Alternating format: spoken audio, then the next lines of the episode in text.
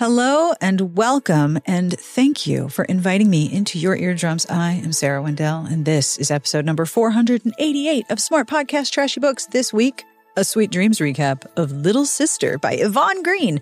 Now, we have a lot to talk about. First, some of y'all wrote some fantastic epilogues to the very unsatisfying ending of Princess Amy, and I share my ideas, and it is so excellent. We are going to fix this book. It's wonderful. You're going to really enjoy it. If you listen to the episode, we're like, what? Just wait, it gets so much better. Then it's time for Little Sister. And in this one, we have big misunderstandings and snarky sister fights and some really excellent parents and theater kids. Lots of theater kids. I want to thank JF Hobbit, Malaraa, and Kara or Kara for the epilogues. And do not miss JF Hobbit's art. It's in the show notes at smartbitchestrashybooks.com slash podcast. And speaking of podcast, thank you to the Patreon community for supporting the show. Monthly pledges begin at $1, and every pledge makes every episode accessible and helps me continue doing these YA recaps because I got to find these books used. Thank you to our Patreon community for being fabulous. If you would like to join, it is patreon.com slash smartbitches. This podcast episode is brought to you in part by Osea. It can be a challenge to find a gift for everyone on your list. And if you want to indulge your favorite people with something gentle and some soothing self care, have a look at Osea. They have award winning skincare, body scrubs, wellness products, and body treatments. Their Undaria algae body oil has been a celebrity favorite for years, and it is also one of my favorite things that I've discovered this year. Now, you might be thinking, body oil. If you've been using body lotion, you might be a little wary, but I have to tell you, I love this stuff. I'm so excited to use it after I shower. It soaks in easily, it isn't greasy, and I cannot tell you how soft and smooth my skin feels, especially now that it's colder and the heat is on. I like it so much that I gave away a gift set as part of our Hanukkah giveaways this year. So this holiday season, stock up and share your new favorite skincare and body care with your friends and family. We even have a special discount just for our listeners. Get 10% off your first order with promo code Sarah at OseaMalibu.com. You'll get free samples with every order, and orders over 50 get free shipping. Gifting is always easier if you start early, so head to OSEAMalibu.com and use code Sarah. This podcast is brought to you in part by Quip. Quip is the smart electric toothbrushes for adults and kids that have Bluetooth smart monitor that connects to the free Quip app so you can track your brushing. You get tips, daily coaching, and earn rewards for good habits like brushing two minutes twice a day. The Quip electric toothbrush is loved by over 7 million mouths and has timed sonic vibrations with 30 second pulses to guide a dentist recommended two minute clean. A lightweight, sleek design with no wires or bulky chargers to weigh you down, and it comes with a multi use travel cover that doubles as a mirror mount so there's less clutter. Treat yourself to Quip's line of sleek, sustainable oral care products when you bundle and save up to 40% online through the holidays. If you go to getquip.com slash trashy right now, on top of their holiday savings, you'll get your first refill for free. That's your first refill free and up to 40% off bundles at getquip.com slash trashy, spelled G-E-T-Q-U-I-P dot com slash trashy. Quip, the Good Habits Company. This episode is brought to you in part by Manscaped. It is holiday season, and if you do not know what to get as a gift or stocking stuffer, today's sponsor, Manscaped, has the tools to guarantee you win this year's stocking stuffer competition. Get 20% off and free shipping at Manscaped with code TRASHYBOOKS. Now, Manscaped sent me the Manscaped Performance Package 4.0, which includes the signature lawnmower, plus boxers, crop preserver, and crop reviver, and the contents of this box disappeared immediately. It made everyone in my house extremely happy.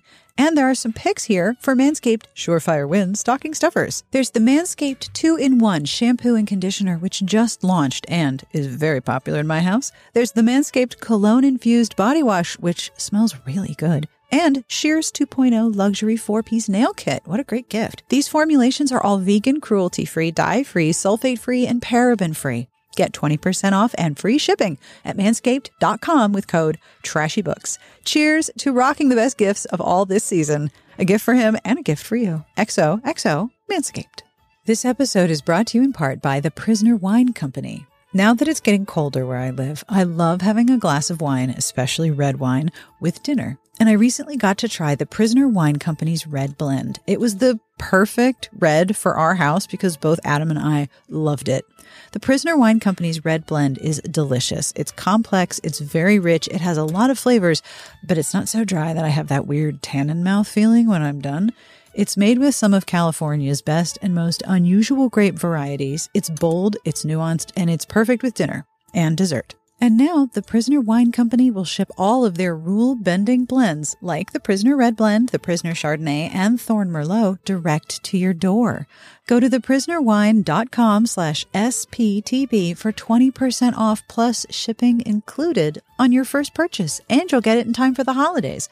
This is the best deal they have available. Get 20% off plus shipping included at theprisonerwine.com slash SPTB.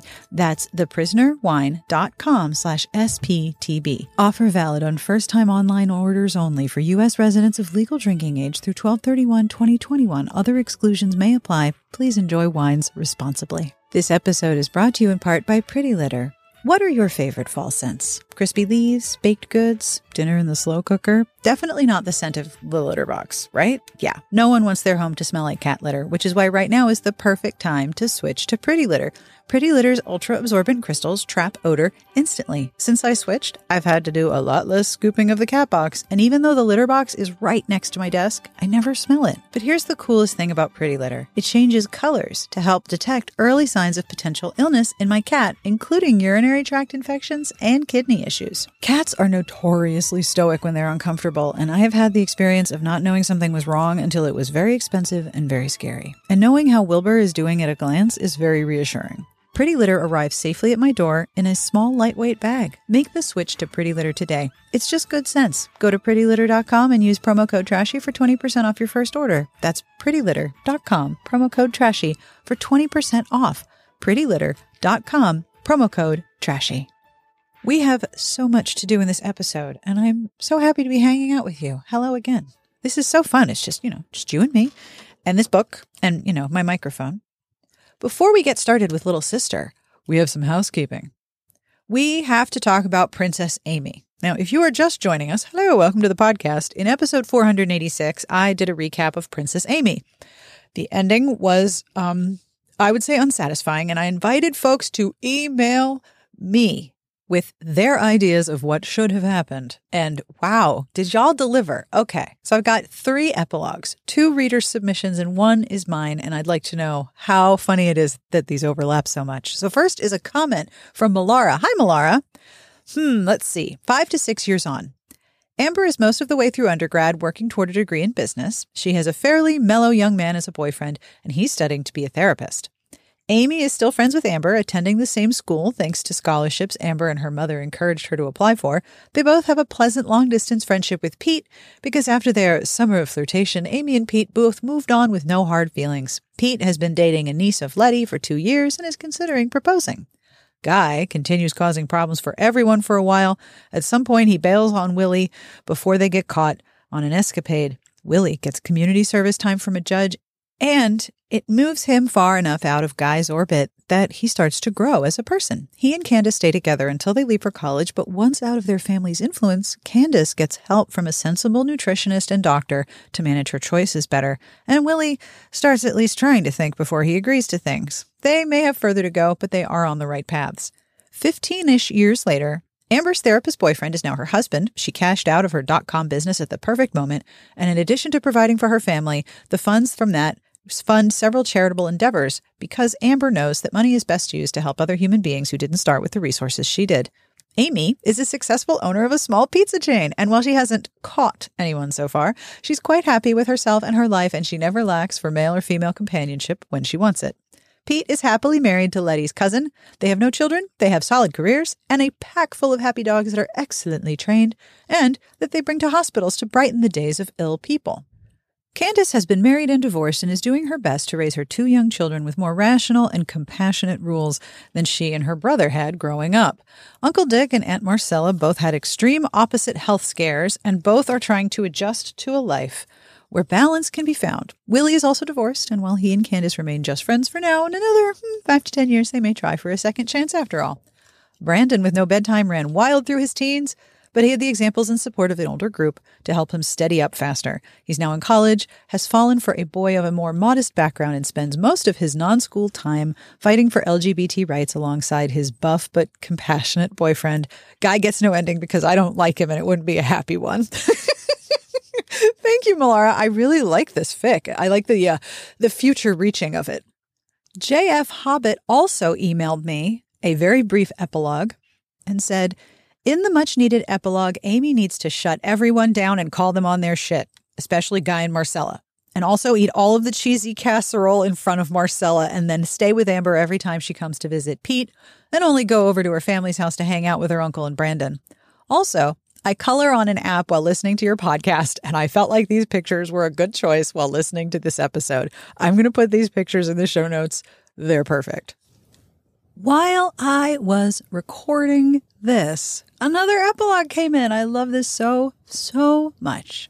From, okay, Kara or Kara. I'm not sure which one it is, so I'm going to say both writes in the comments, I'm going to try my hand in an epilogue. Good. Following the conventions of the series, it's not too shocking and ties up neatly. Excellent, that's just what we need. Princess Amy and Epilogue, two summers after the original story. Amy is newly 18 and spending her third summer on the island. Her summer romance with Pete fizzled out after he visited her during the first winter break. They are still very good friends. Candace and her family will be arriving to the island late this year, as Aunt Marcella had a quote, little procedure, end quote, done, and the recovery is proving more difficult than expected. Candace and Amy are both planning on attending University of Michigan at Ann Arbor, with Uncle Dick footing the tuition for both of them. Amy is a good influence on Candace, he thinks. Amy is just happy that she doesn't have to hold down a summer job because Uncle Dick is paying tuition. Brandon, with no bedtime, has been sent to military academy where he is thriving. It turns out Brandon needs boundaries and rules. Amy walks off the ferry looking for Pete in his golf cart. Pete promised to pick her up this year. Amy is staying with Amber and her family until her aunt and uncle arrive to open their home for the summer. Finally, she sees them. Pete parks the cart and jumps out to help Amy with her bags.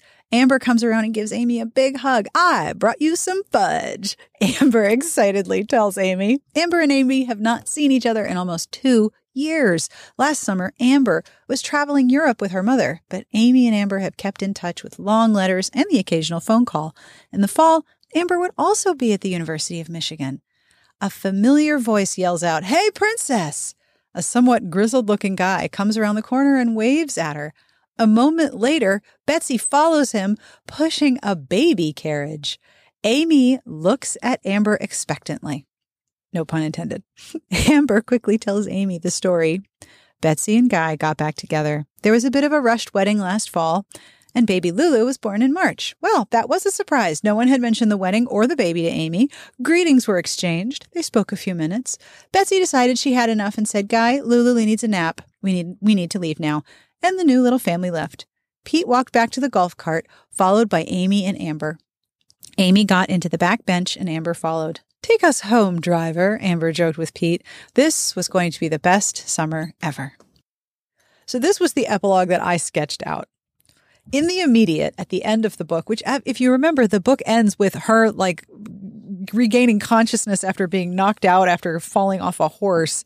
And she's like listening to Pete's heartbeat and, and it, it, okay. So in the immediate, Amy gets an MRI and proper medical treatment because she lost consciousness, which probably means her parents or at least one of her folks have to come up to Mackinac.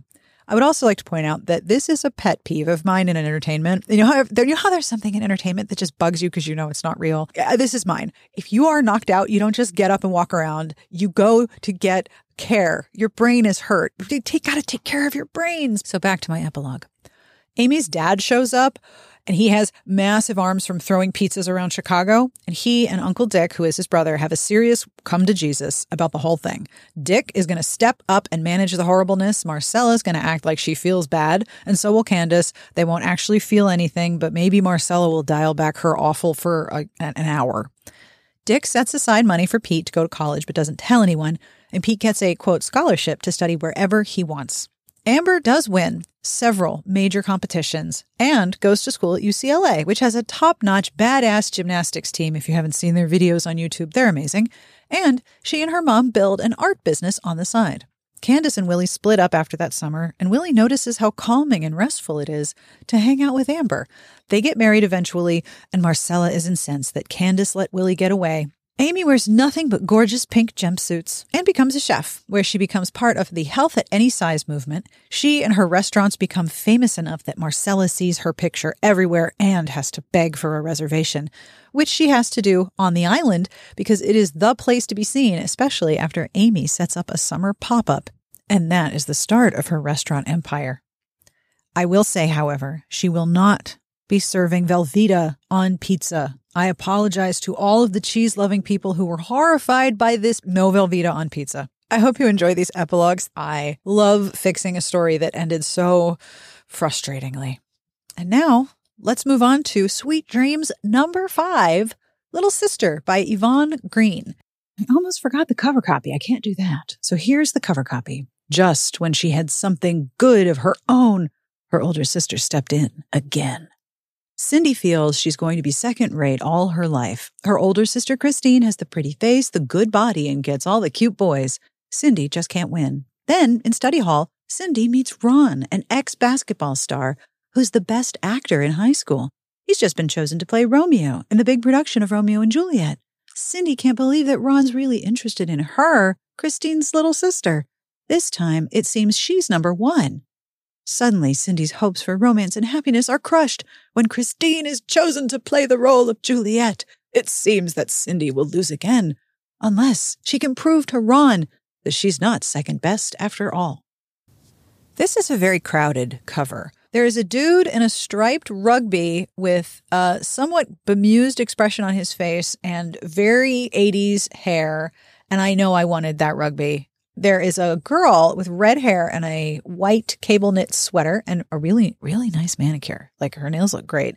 She's staring at the reader, and behind her is a blonde girl with some floofy feathered hair grinning at Mr. Bemused Rugby Guy. I wish my hair did all of the things that are happening on this cover. The art, or the photography rather, is by Ariel Skelley again. And the name on the inside of the book is Kim Whitman. Kim, I hope you are having a marvelous day. Shall we get started with this recap? This is so if it's the holidays, right? And maybe you or someone you know has one of those little trains that goes through a little holiday village and goes in a circle and goes in a circle. That's kind of what this book plot does. It goes around a couple times. So let's get started. Chapter one. It is November and it is her birthday and she is 16, but we don't know her name yet because it's in first person. She's dreaming of a party with her mom's special canapes, and the most handsome boy there is her boyfriend, but it won't happen. Quote, There was no way I could escape the fact that I, Cindy Halley, would never have a 16th birthday that would come close to being as sweet as my sister Christine's. So there's your conflict. They used to be close, but when Christine entered high school, she became super popular and, quote, began to act like Cindy didn't exist, end quote. Ouch. But then her mom comes into her room singing off key, carrying a tray of French toast, sausage, fresh OJ, cocoa, and a vase with a daisy in it. Aw. Mom, you must have gotten up at six to do this. And her mom sits down and is like, Yeah, sure, but it doesn't matter. I'm so excited it's your birthday. But then she figures out pretty quickly that Cindy is feeling down, which makes Cindy feel very seen by her mom, but not in a great way, because her mom is seeing her insecurity and she doesn't necessarily react well. Cindy tells her mom she feels like she's the ugliest person in the family because her parents and Christine are so good looking. Her mom tries to reassure her, but you've met 16 year olds. It doesn't go well. Mom figures out that Cindy doesn't want to party because she hasn't ever been on a date and because she's comparing herself to her sister. Cindy's mom is not tolerating her daughter calling herself ugly and tries again to reassure her. Cindy decides that it's time for this conversation to end, so she gives her mom a big fake smile to appease her, and her mom laughs and says, Yeah, your fake smile needs some work. Cindy's parents are terrific. Chapter 2 Cindy is still feeling down on herself because she's tall and that has made her lanky. Christine was shorter and curvier and sexier than Cindy, which seems like a strange thing to notice about her sister, but okay. And the inventory continues. Cindy has strawberry blonde hair and brown eyes, whereas Christine has long wavy blonde hair and blue eyes. Cindy frowns at herself and tells herself she's ugly in the mirror. Oh no, don't do that. But we do have an outfit. You know how much I love a good outfit in these books. Oh, yeah, here we go. Cindy is putting on a bright yellow cowl neck sweater and brown corduroy pants because the loose, wide ribbed fabric camouflaged her skinny hips. So, okay. But I just want to say I love corduroy. I love corduroy so much. I love corduroy. So the fact that she's wearing corduroy makes me very happy. Cindy is daydreaming about daydreaming, which seems very meta. She strikes a pose in the mirror and thinks maybe she'd be a model. Modeling would be a super job, wearing great clothes all day, getting your hair and makeup done by professionals. But Okay. And I realize this is a bit of a whiplash from you're ugly to maybe I could be a model, but you know, have you met 16 year olds? I have met many 16 year olds. I once was a 16 year old. I remember all of this. But uh oh, it seems Christine has already announced to the family that she is going to be a model. There we were, mom and dad and my sister and I, all happily eating away when Christine said very matter of factly, Oh, guess what? Whenever she says, Oh, in that casual fashion of hers, I just know she's going to tell one of her incredible stories. Christine's in the drama club, and she loves to practice her acting on the rest of us. My mother falls for it every time, and that night was no exception. What, sweetheart? she'd ask Christine expectantly. My sister had shaken her blonde hair off her shoulders with a quick toss of her head and announced, I'm going to be a model. You're kidding, Mom had exclaimed, her fork resting in midair. Nope, Christine looked very pleased with herself. I'm starting in June. Mom had acted as if she just couldn't believe it. So it seems someone from a modeling agency had come to career day and given Christine her card and told Christine to come in and that she might earn a $100 an hour as a model. Everyone is very impressed until Cindy points out the exaggerations in the story and also says it couldn't be true. Cindy, it seems, has been researching modeling. She and Christine bicker, and Cindy does recognize that she is jealous of and competitive with her older sister. And then she feels bad for arguing because it's really unpleasant for her parents and resolves to get along better, sort of like a birthday resolution. Quote, if only Christine weren't so irritable and unfriendly these days. Could something possibly be bothering her too? No. How could Christine have any problems? Yes, I have been this 16 year old. Chapter 3 Cindy manages to stop herself from comparing herself unfavorably to Christine. Good job as she walks to school. So instead, she daydreams about boys, quote, the only subject worth thinking about, end quote. Now, I would just like to take a minute and say that sometimes I have trouble controlling what my brain wants to think about because anxiety is kind of an asshole, but I can think of many subjects that I would like to think about more than boys. And I would like to propose that some of the topics that could be thought about instead are fanfic, chocolate pretzels, and corduroy everything. Please let me know what you think are the best subjects worth thinking about. Cindy doesn't think she has a lot of options with boys because she's five foot nine and most of the guys were shorter than her or going steady. Listed, listed in that order, by the way. The problem is either short or not available. Christine, of course, has a boyfriend named Jim Hoog. He's gorgeous. And Christine confided to Cindy once that he goes to a tanning salon all year because they live in the suburbs outside of Chicago. So, yeah, I get it, but I think it's really awesome. Listen, my boyfriend goes to the tanning salon all year. It's the 80s. Can you imagine? Like the 80s tanning salons? You were very bronze. Cindy's best friend Helen runs up to her, calling her Cynthia because she knew Cindy was daydreaming and knew that calling her by her full name would get her attention. It seems Cindy has a very big daydreaming problem, especially in math class.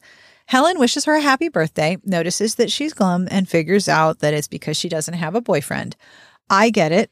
I understand. And I am glum also because I don't have corduroy and chocolate pretzels right now. Helen has had three dates since she turned 16, so maybe the same thing will happen for Cindy. There is some weight nonsense regarding Helen that I am skipping because it is hogwash, and then they make plans to go to the mall after school. Quote, Nothing hinted that it wasn't going to be an average day or that I wouldn't be able to keep my date with Helen.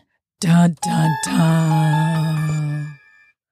Chapter 4 School is boring, but Cindy likes study hall because Ron Peters always sits behind her. He's a star basketball player, but hurt his knee, so he isn't playing this year, and instead he's joined drama club. Are y'all thinking what I'm thinking? I would have put high school musical music here, but I also don't like to, you know, attract the attention of Disney. So just imagine some high school music, high school musical music right here. Christine has told Cindy all about Ron because they're in drama club together.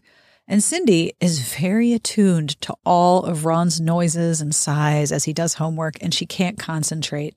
Then he stretches out his legs, he is also very tall, and kicks the back of her seat. She yelps and gets a glare from the teacher who supervises study hall, who refuses to let anyone talk.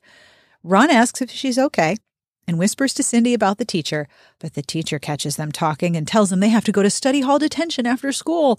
The penalty for talking in study hall is more study hall. Cindy is extremely embarrassed. In detention, they have a different teacher who assigns a 500 word essay on, quote, why I must not talk. But then he drops it to 300 words because he doesn't want to be there either. Cindy writes quickly, and her negative inner voice starts being really mean to her about her looks again. Negative self talk is not the way. Then Ron interrupts her terrible ruminations. He's done, and he's teasing her. And she teases him back. He offers her a ride home on his way to work and the minute she's in the car, she starts daydreaming about kissing him. And apparently, daydreaming makes her look very serious because he's like, What are you thinking about? And she's like, Uh, math homework. And he says that she's, he's noticed that she is a serious student.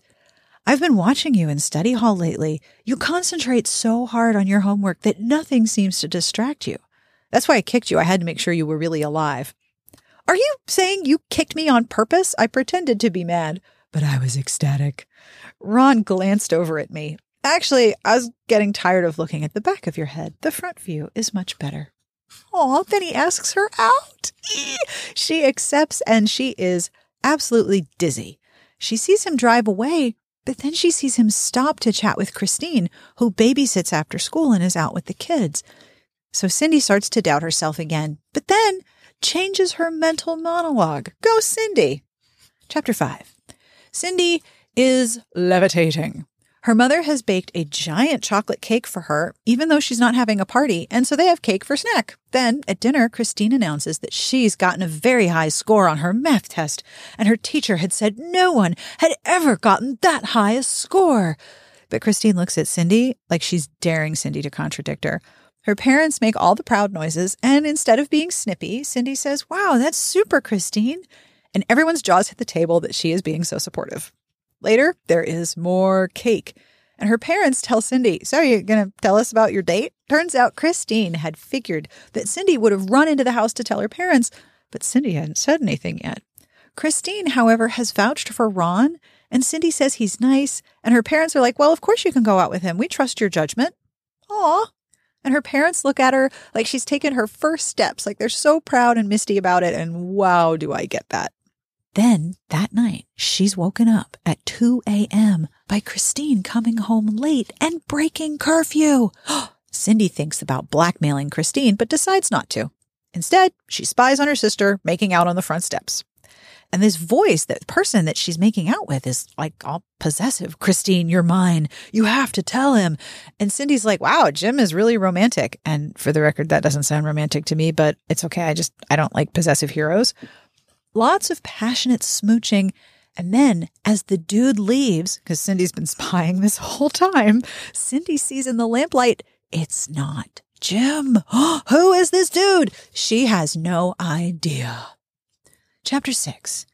Cindy wakes up on Saturday, the day of her date, and completely freaks out because doing her hair is going to take hours. She asks her mom about dating when she was younger and what it was like to date her dad. Oh, her mom's parents were apparently extremely strict with her, but because she was only able to date her now husband on Friday and Saturday evenings, they were very special. Cindy goes upstairs to ask Christine about what it's like to date. And Cindy makes an offhand comment calling Christine smarty pants, and Christine does not like it. She doesn't react very well, but that isn't really explored. Cindy also doesn't seem to notice because she is too busy panicking about her date. So Christine gives Cindy the same advice her mom did just relax and be yourself, which is really hard because when I think about being myself, I start getting confused and overly self conscious, which sort of ends the part about me being relaxed and being myself. And it's just a big mess.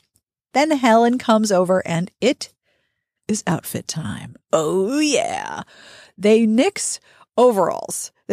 They say, no overalls, not because overalls, but because there's a couple who's been going steady for ages who wear matching overalls every day. I love it. Cindy sews, but she hasn't made anything special enough for a date. They also say no to an antique print dress that her belonged to her grandmother, a form fitting red silk dress that was a gift from her aunt after a trip to Hong Kong and a tailored tweed suit. I would really like to see the rest of Cindy's closet. This is amazing. Helen tries to convince her to wear the yellow sweater again, but she just wore it.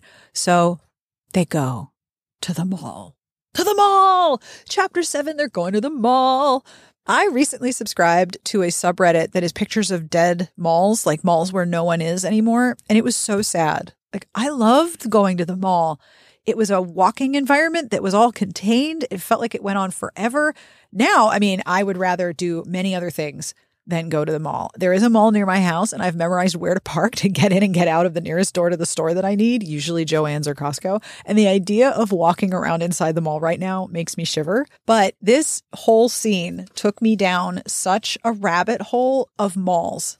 I had a big mall and a little mall when I was growing up in Pittsburgh. Monroeville Mall was the only one I knew until someone introduced me to Ross Park Mall, which was much bigger. And wow, that mall was enormous and went on forever. And where we live now, there's a little mall and a big mall. But it seems like malls are sort of dying out. People, well, first of all, there's a pandemic, so you're not supposed to go breathe with other people. Uh, but it, it seems like people are not going to the mall as much, which is really f- interesting because I lived to go to the mall. And it seems like Cindy is a big fan too. Now, they are going to the Mayfield Mall in Northdale, Illinois, and I looked that up. It does not seem to be real. However, the description of the mall is fabulous. Mayfield Mall was a huge shopping center on the outskirts of Northdale. It had four big department stores, five shoe stores, three pet stores, 20 boutiques, two hardware stores, one garden center, and lots of candy stores, ice cream shops, and restaurants. It was also the biggest hangout for miles around, drawing kids from Northdale and all the surrounding towns. Built to resemble a real town, it had walkways, bridges, canals, fountains, pools with goldfish, and false fronts to make the buildings look authentic. To us kids, it was a make believe town full of wonderful things to buy and places to visit. Helen and Cindy search every possible store and they cannot find a thing. Then Helen asks her to go to the hardware store in the mall because there's a boy there that she really likes named Jason Greenberg. And alas, Cindy does not find him too impressive because one time he came over to their house with Jim, Christine's boyfriend, and he bragged nonstop about some catches that he made in football. But Helen is really nice. She gives Cindy a big pep talk. Cindy encourages Helen to go talk to Jason, and Cindy swears she's just going to wear the first thing she sees when she gets home. And I really hope the first thing she sees is a couch blanket and she wears it as a poncho. Later, Cindy gets in a fight with Christine because she uses Christine's makeup without permission, and I'm kind of with Christine on this one. And then her mom gets mad at her because Cindy runs the washer and dryer just for one pair of Levi's so they would be clean for her date. Cindy later apologized to her sister, and Christine is so shocked she volunteers to help Cindy with her hair. Aw. And then her mom loans her a gorgeous pink mohair sweater, and she is all ready. Chapter 8 Guess where they go on their date? Guess, guess, guess, guess. The mall because that's where the movie theater is. She is very nervous, but Ron is super nice to her, being really friendly, and he seems to really like her. He asks her if she likes reading, which she does, and he confesses that he loves reading. What a dreamboat. He lets her in on a secret that he has been cast as Romeo in the school play, but it hasn't been announced yet. He just overheard the drama teacher talking about it. Then they meet up with another couple, Bob and Betsy, who are both seniors, and Cindy is awestruck to be hanging out with seniors. Oh my gosh. But they're really laid back and welcoming. The movie is awesome. And then they all go to the local teen hangout afterwards. Now, guess what the local teen hangout is called. It's called Jack's Snacks. I love this name. They are all having a great time. Everyone is eager to talk about the movie. They're eating burgers. Life is grand until a person shows up wearing tight black jeans and a cashmere sweater and practically purrs at Ron, calling him sweetheart. It's his ex, Gail Barry. Y'all prepare for some girl on girl crime. She's introduced to Cindy and says, So I see you've changed your taste in girls, going for the gangly tomboy type, huh? Bob and Betsy are very embarrassed at Gail's behavior, and Ron gets really angry and tells her to leave him alone. Then, relief! A huge crowd of drama kids shows up at their table, and Ron introduces them to Cindy as his girl. Gail leaves, and the group of them have a great time talking about the upcoming play. So, if you ever need to break up an awkward moment, you just need to summon a crowd of theater kids. It works every time. Cindy wants the night to last forever, but she has a midnight curfew, so he takes her home. He can tell she's really nervous about saying goodnight and about kissing. So he kisses her lightly on the nose and he says he's really sorry about what Gail says. And then, quote, next time, let's just make it you and me, okay? Ooh, she floats to bed. Chapter 9. It is Sunday and Cindy is a mess. She is she's trying to She's trying to use mental telepathy to make Ron call her. It doesn't work. She decides to read Romeo and Juliet and realizes, oh no, someone will be cast as Juliet and will kiss Ron all the freaking time. They'll also die all over each other, but that part she isn't really worried about. But also, we all know from the cover copy that Christine is cast, so that's some kind of pointless tension. Like, we're more than halfway through, but this part was in the cover copy. Cindy and Christine have a big old fight. Surprise. And Cindy is kind of being a brat, and Christine is stomping on her insecurities, especially when Christine says she knows she's going to be cast as Juliet because she's so talented at acting. Chapter 10 Ron is not in study hall all week. Oh no. And Christine has been cast as Juliet, which we knew because it's in the cover copy. Then two girls who don't seem particularly kind find Cindy in the hall. Now, Cindy's kind of judgmental of them for spending too much time on their appearance, which, come on, wear what you want. Makeup is fun. But they are not very kind and they tell Cindy she should be worried about Ron because, quote, they're taking Romeo and Juliet very seriously, end quote. Cindy is so worked up that right before a geology test, she passes out cold in class and she wakes up in the nurse's office, and the nurse thinks that she has the flu. But Cindy is just heartbroken. Chapter 11. The next day, Cindy's on the phone with Helen, who is telling her how they do the grocery shopping. She and her mother apparently start at opposite sides of the grocery with two carts and then do all the shopping and meet in the middle because Helen has a lot of siblings and there's a lot of food to buy and this is how they get it done. And I was like super into this because I thought it was really cool, but Cindy was not listening because she was busy overhearing her sister lying to their mother about being out with Jim. So then Helen gets mad because Cindy is not listening to her. And Cindy goes to the mall because that's what you do in this book. And everything is crowded. But guess who she runs into? Ron. Ron is very distraught because it turns out his dad is the manager of the mall, so he works there. Plus, he has school, and now he has rehearsal, and he doesn't have any free time except Sundays, which he really wants to spend with his family. Now, he has a younger sister who he describes as disabled, but not using that word, using a much worse word. And then he says this, which I thought was really sweet. I'm sorry. I should have squeezed in a phone call, especially now that I have to give up study hall. I looked up. You what? More practice, he explains. I know I should have told you sooner. I love acting and I love school and I love making money and I love my sister and I love. He stopped for a second before going on. I just don't have time for everything. Understand? Oh. Ron buys her lunch, apologizes again that he hasn't called, and then asks her to walk him back to work because he was on his lunch break. Outside of the store he's going into, he kisses her in front of everyone. Ah! Cindy is over the moon with bliss. So she buys greeting cards for her family to make amends for being bratty, and then she just floats on home. Chapter 12. At dinner, her parents think the cards are so charming, and Christine is like, What is this? This is corny. And then Christine practically sprints out of the house when a car pulls up, and Cindy's like, What is going on? Then her parents say, Well, now that you're alone with us, we want to talk about your future. And Cindy's like, What? Dad took a sip of his coffee and continued. I realize that you've been a little intimidated lately by Christine's accomplishments, but you have to realize that Christine is a bit of an actress and tends to exaggerate what her real achievements have been. And you mustn't confuse noise for power. But you see, your mom and I don't want to stifle Christine. It's only months before she goes off on her own, and we realize she's storing up a reserve of confidence, so to speak. But it doesn't mean we think your goals are any less important than hers. I looked up in astonishment. Could it be that my parents really understood how I felt about Christine?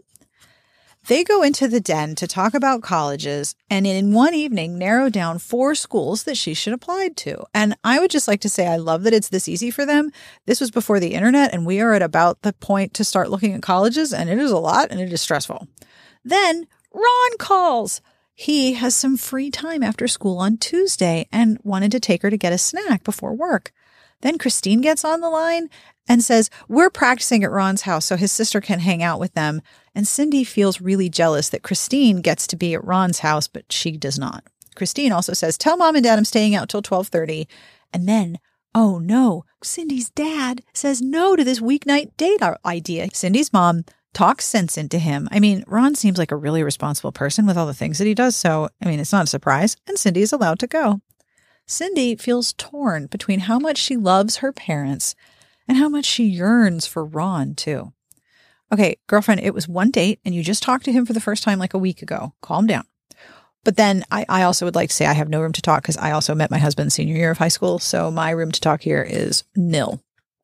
Chapter 13 Cindy sews herself a dress for her Tuesday date with Ron. But while she's waiting for him, Jim Hoog, Christine's boyfriend, comes up to Cindy and tells her that he and Christine broke up. And somehow Jim thinks the breakup is Ron's fault. Cindy is so upset she leaves before Ron arrives, thinking he isn't coming. Then she overhears Christine that evening talking on the phone to someone, sounding really passionate, and thinks it's Ron.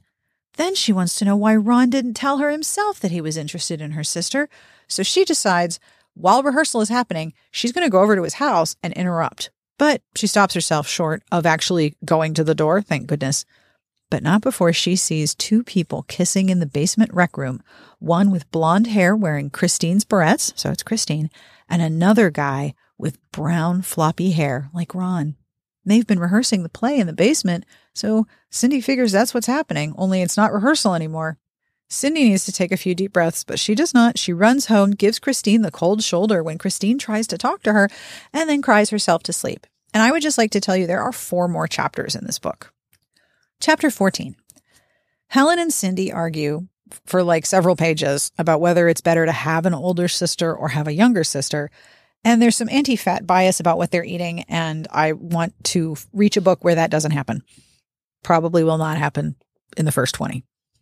Then Helen figures out from Cindy's rather self absorbed whining. Cindy repeatedly doesn't listen when Helen needs to talk about something on her mind, and it's really frustrating.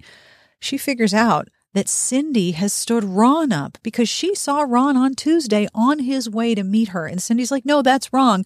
I saw him kissing my sister that night. He's interested in her. And Helen's like, no, she had to have been kissing someone else because I saw Ron at the mall at the exact time you think you saw him kissing Christine. What is going on? So who was in Ron's basement? Chapter 15 Cindy has a good reality check with herself, which is much needed. She realizes that she makes Helen listen when she talks about Ron, but doesn't listen to Helen when Helen talks about Jason, the boy she likes. She hasn't asked her parents how they are, and she hasn't asked Christine how she is, knowing that it couldn't have been easy to break up with Jim. Does this reality check last? No. She gets all snippy with Ron at study hall when he's desperately trying to talk to her because somehow she's still convinced that Ron was kissing her sister in the basement, even though Helen says that she saw him at the mall and it couldn't have been him. So she is super snippy with him. And then they get detention again because they're talking. Cindy is completely wrapped up in thoughts about Ron and thinks that she's madly in love with him and it's so terrible. And I'm like, girl, it was one date. But then Ron writes her a note Quote, I don't know what crazy thoughts are running through your head. I've got to talk to you. Love Ron. End quote. Chapter 16. Cindy is convinced she's blown it with Ron, which fair because it really wasn't necessary to go off on him knowing that he was at the mall and not in his basement kissing her sister. so Cindy's in the bathroom prior to detention putting on makeup and Christine walks in and she's all nice and mellow. Quote, she had the kind of look I've heard people had when they were in love. End quote. Christine says there's someone she really wants Cindy to meet just as soon as she washes the ink off her hands. Poor thing, her pen exploded. I hate that. So there's this guy with floppy brown hair standing in the hallway. His name is Bob. And wouldn't you know, the guy that Cindy saw Christine kissing in Ron's basement has floppy brown hair and is Ron's brother. Yep, I didn't see that coming. Bob is Ron's brother, and Bob says, quote, is this the young lady my brother's so crazy about? Dude, how old are you? Cindy would like to expire on the spot. She is so embarrassed at herself. And it turns out Christine has been keeping Bob a secret because he's 23. Bob is training to be the manager of the mall after his dad, and he's been taking his lunch break at three in the afternoon so he can hang out with Christine after school. And somehow they eat in the school cafeteria at three o'clock, which is really something given one, how is this cafeteria open at three? And two, uh, school security is such that like I can't even get through the front doors without much interference. Bob is coming over to meet the parents because they are very serious about each other.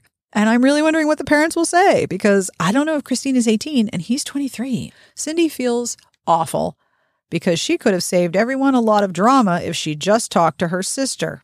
Yes, and if she'd stuck to challenging her own assumptions like she intended the first time, well, there wouldn't be much book, I suppose.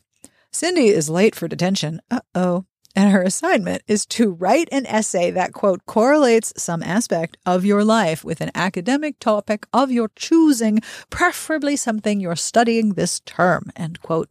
And then she and Ron have to grade each other's essays because the person supervising detention has work to do.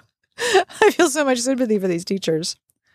Ron's essay is titled Romeo and Juliet and My Relationship with Cindy Halley. Oh, oh, dude, dude, you must know how the play ends. You're in it.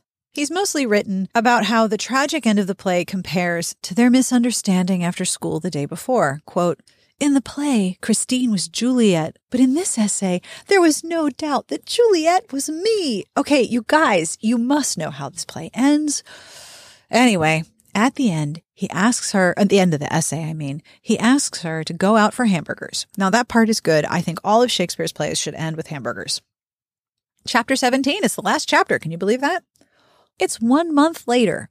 Bob, Christine, Ron, and Cindy all pile into a car to drive to Chicago and go see the modeling agent who gave Christine the business card on career day. Christine says, quote, a month ago, I felt I wasn't supposed to be with you because you're older, but today dad let us go to Chicago because you are older, end quote. okay. Also, it's very funny to me that they're all going when they have permission because Bob's older, but Ron's driving. It turns out her parents had not been thrilled, but had grown to really like Bob once they got to know him. And then Bob says in the car how much it bothered him initially that his younger brother would be kissing his girl in the play every night. Oh, geez. The sisters go to the modeling agency, and the lady there doesn't remember Christine from career day, but meets with them both and asks if she's brought pictures.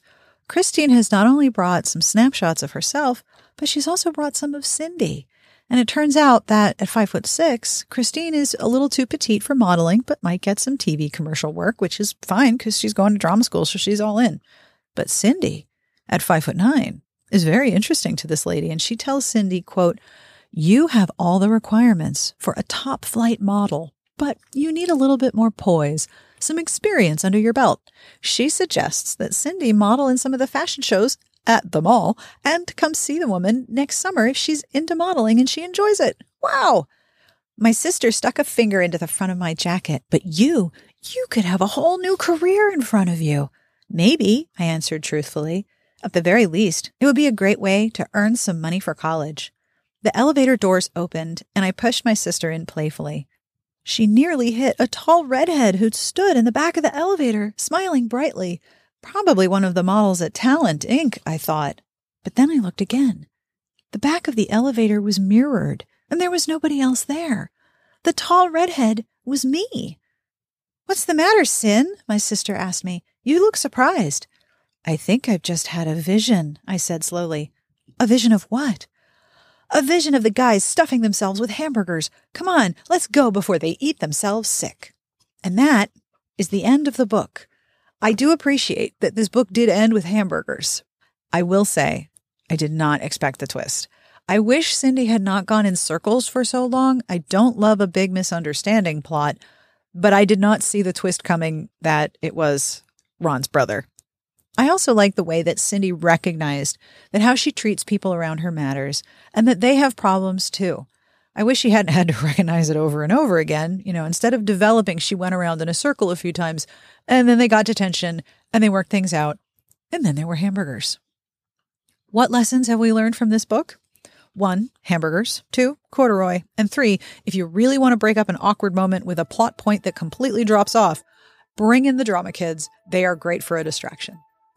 So I'm curious, did you read this book? Do you remember this one? I would love to hear from you. You can email me at sbjpodcast at gmail.com. Thankfully, we don't necessarily need an epilogue for this one. This one wrapped up very nicely. But I do have some questions. You know I have questions, right?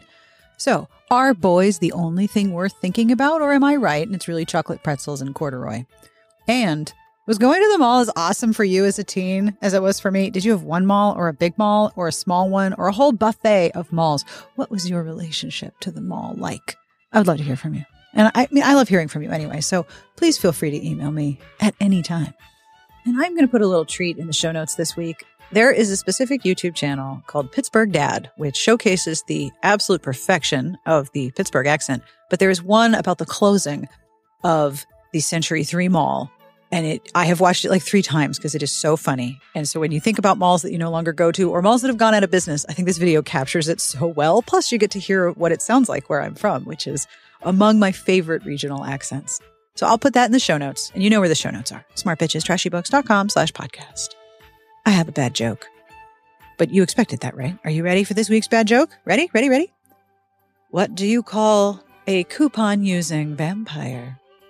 What do you call a coupon using vampire? Discount. I was going to try to go for a vampire laugh, but I couldn't even do it. Discount. I love it. On behalf of everyone here, we wish you the very, very best of reading. Have a wonderful weekend and a wonderful holiday season. We'll see you back here next week. Smart Podcast Trashy Books, part of the Frolic Podcast Network. You can find outstanding podcasts to subscribe to at frolic.media slash podcasts.